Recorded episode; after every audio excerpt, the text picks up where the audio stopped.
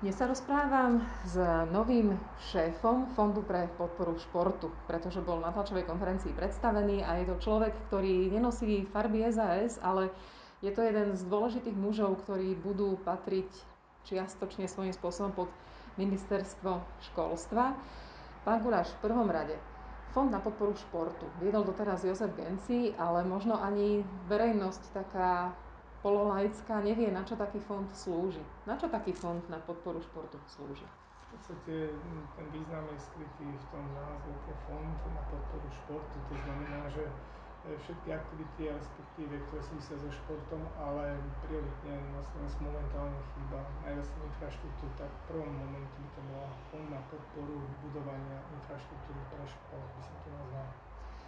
Opýtam sa, ale úplne teraz laicky. E, predošlá vláda vo viacerých obdobiach získavala e, priazeň ľudí tým, že stavala veľmi jednoduché futbalové ihriska, že stavala telocvične a tým získavala alebo rásla v preferenciách. Toto je tá infraštruktúra, na ktorú sa chcete zamerať, niečo podobné? V každom prípade v podstate, čo sa týka športu, tak je to asi lepšie ako guláše zadarmo lebo táto časť tam zostala, by som to bral ako hm, relatívne dobrú vec, ale nemala by sa, šport by sa nemal používať na kupovanie si voličov. Šport by mal byť apolitický a mne sa veľmi páči, pokiaľ šport je systémový, to znamená, že podporujem všetkých, ktorí sú dané lokalite a práve týmto rozhodnutím si najviac získam voličov, lebo viem, že myslím na nich, aj keď sú z iného trička a môže prestúpiť k tej strane, ktorá to robí. Tak poďme si teraz predstaviť vás, kto je Dušan Guláš a čo má so športom spoločné a čo v ňom doteraz podnikal. Mhm. V podstate ja som maratónny inžinier, ktorý si dala prihlášku na fotoveše, ale bohužiaľ som sa dobre učil, takže ma preradili na tú ťažšiu školu. Potom som vždy túžil športovať, respektíve aj športujem, ale uh, už som sa až tak nestretával, ale v určitom období, keď som podnikal, tak som si povedal, že podporu a šport by mohol byť dobrý marketingový nástroj. A šport ma potom priviedol na dobré podnikateľské miesta, podnikateľské aktivity dobrým klientom a to prostredie mi je veľmi blízko, dobre sa cítim so športovcami, je tam veľa pozitívnej energie a väčšinou sú to ľudia, ktorí sa neradi vzdávajú, nevedia sa vzdávať, chcú vyťaziť až niekedy moc skôr olimpionikom, že dôležitejšie sa zúčastniť ako zvíťaziť. A v podstate viac lutujem to, kto prehrá ako moje víťazstvo. Nie až také cenné a tá pohoda a to, čo zo športu vyviera, to sú tie endorfíny, radosti a šťastia. Akým športom ste sa aj profesíne venovali? Ako chlapec z dediny, tak som musel byť futbalistom prvoplánovo, ale to rýchlo pominulo a potom už ako vysokoškolák som sa učil hrať tenis, ale bohužiaľ som mal od stenu, o stenu a musíte triafať stred, to znamená, že môj tenis je taký, že vybám všetko, ale vrátim to na stredu superovi, takže som takou krásnou pochutkou pre tých, čo vedia golf, teda tenis. A potom nastúpil už trošku taký šport, ktorý som túžil robiť a ktorý súvisí s mojou profesiou golf. Raz mi povedali, že každý poriadny makler vie hrať golf a v podstate biznis sa robí na golf a tak ďalej, tak trošičku som venujem, ale posledný týždeň, mesiac, dva sa keď sa zalievajú trávy, nakoľko sme nikam nemohli chodiť a som si povedal, že budem pestovať trávičky. Takže môj šport je aktivita, pohyb, jogging, v podstate pozitívna energia, ktorá z toho vyplýva, na to, som tesne pred 60 tak už asi výkonnostné športy nebudú na strane chod. Keď sa pozrieme na tú vašu profesijnú cestu so športovcami, venovali ste sa najmä rastu hráčov. Ako?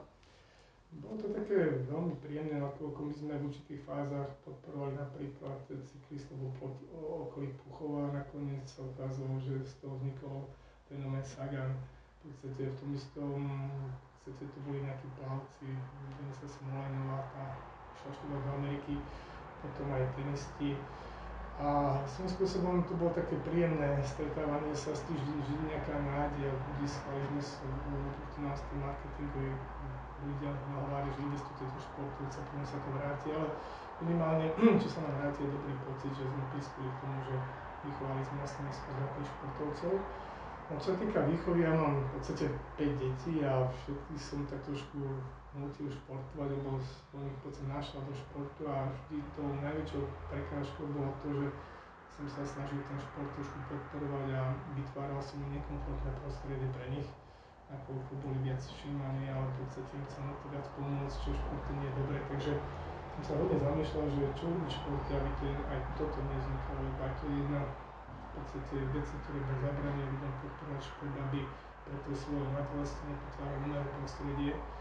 A to je veľká brzda, nakoľko tí ľudia, ktorí mohli podporovať, nepodporujú, respektíve škodia sami sebe. Takže preto sa znovu tak trošku vrátim k tým časovým poukazom, ktoré sú obrovský na všetko, ktoré budú mať ešte veľa, veľa chýb, veľa, veľa vecí, ktoré treba odstrániť, ale ja si myslím, že treba sa čisto do toho pustiť.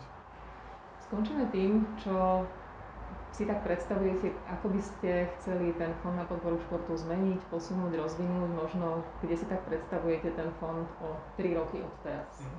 Ja som možno začal, že kde to bolo pred 1,5 rokom dozadu. Ja som sedel raz na diskusii s Ivanom Husárom a ja som hovoril, on hovorím mojou rečou. S týmto človekom mám rovnaké názory, minimálne teda na tú športovú problematiku. Potom sme sa ešte zo dvakrát stretli a vždy to bolo len o doplnení sa toho, čo je. Takže ja si predstavujem to fungovanie asi tak, že aby sme sa zladili a túžbe aj s tými ľuďmi, ktorí budú vo fonde v týchto myšlienkach cieľoch, aby sme si pracovne nevytvárali stres, ale navodili si pozitívnu energiu a pozitívnu atmosféru a kam sa posunúť ďalej, tak ja vždy si dávam nejaké konkrétne cieľe, a budem, že sa to splní, ale v koncu volebného obdobia dúfam, že táto koalícia vydrží, tak by sme mohli mať obrad 1 miliardu na našom, na našom fonde a to tých 500-600 miliónov za tie poukazy a tých 300-400 do investícií, možno stovka z našej strany a 300 získaná základe toho, že tej spolúčasti iných partnerov do tohto vstupu. Mm, keď si to zapamätáme, je to pekné, keď sa vrátime, možno to stihneme za dva roky, ale asi si nebudeme zažívať. Ale keď si človek nedá konkrétny cieľ, tak si ho nemôže konkrétne slúbiť alebo skontrolovať, takže slúbili sme sa, alebo naviazali sme sa, máme nejaký cieľ a treba za nimi zajsť len pôjdeme. To sa dá celkom veľa pekného, pekných vecí v športe spraviť za také peniaze.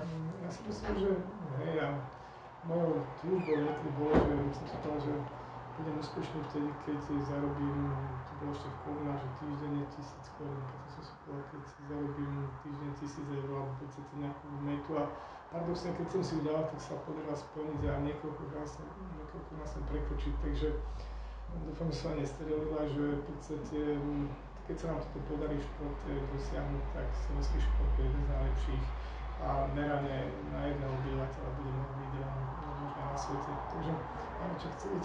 Tak sa teším veľmi. Ďakujem pekne. Ďakujem pekne.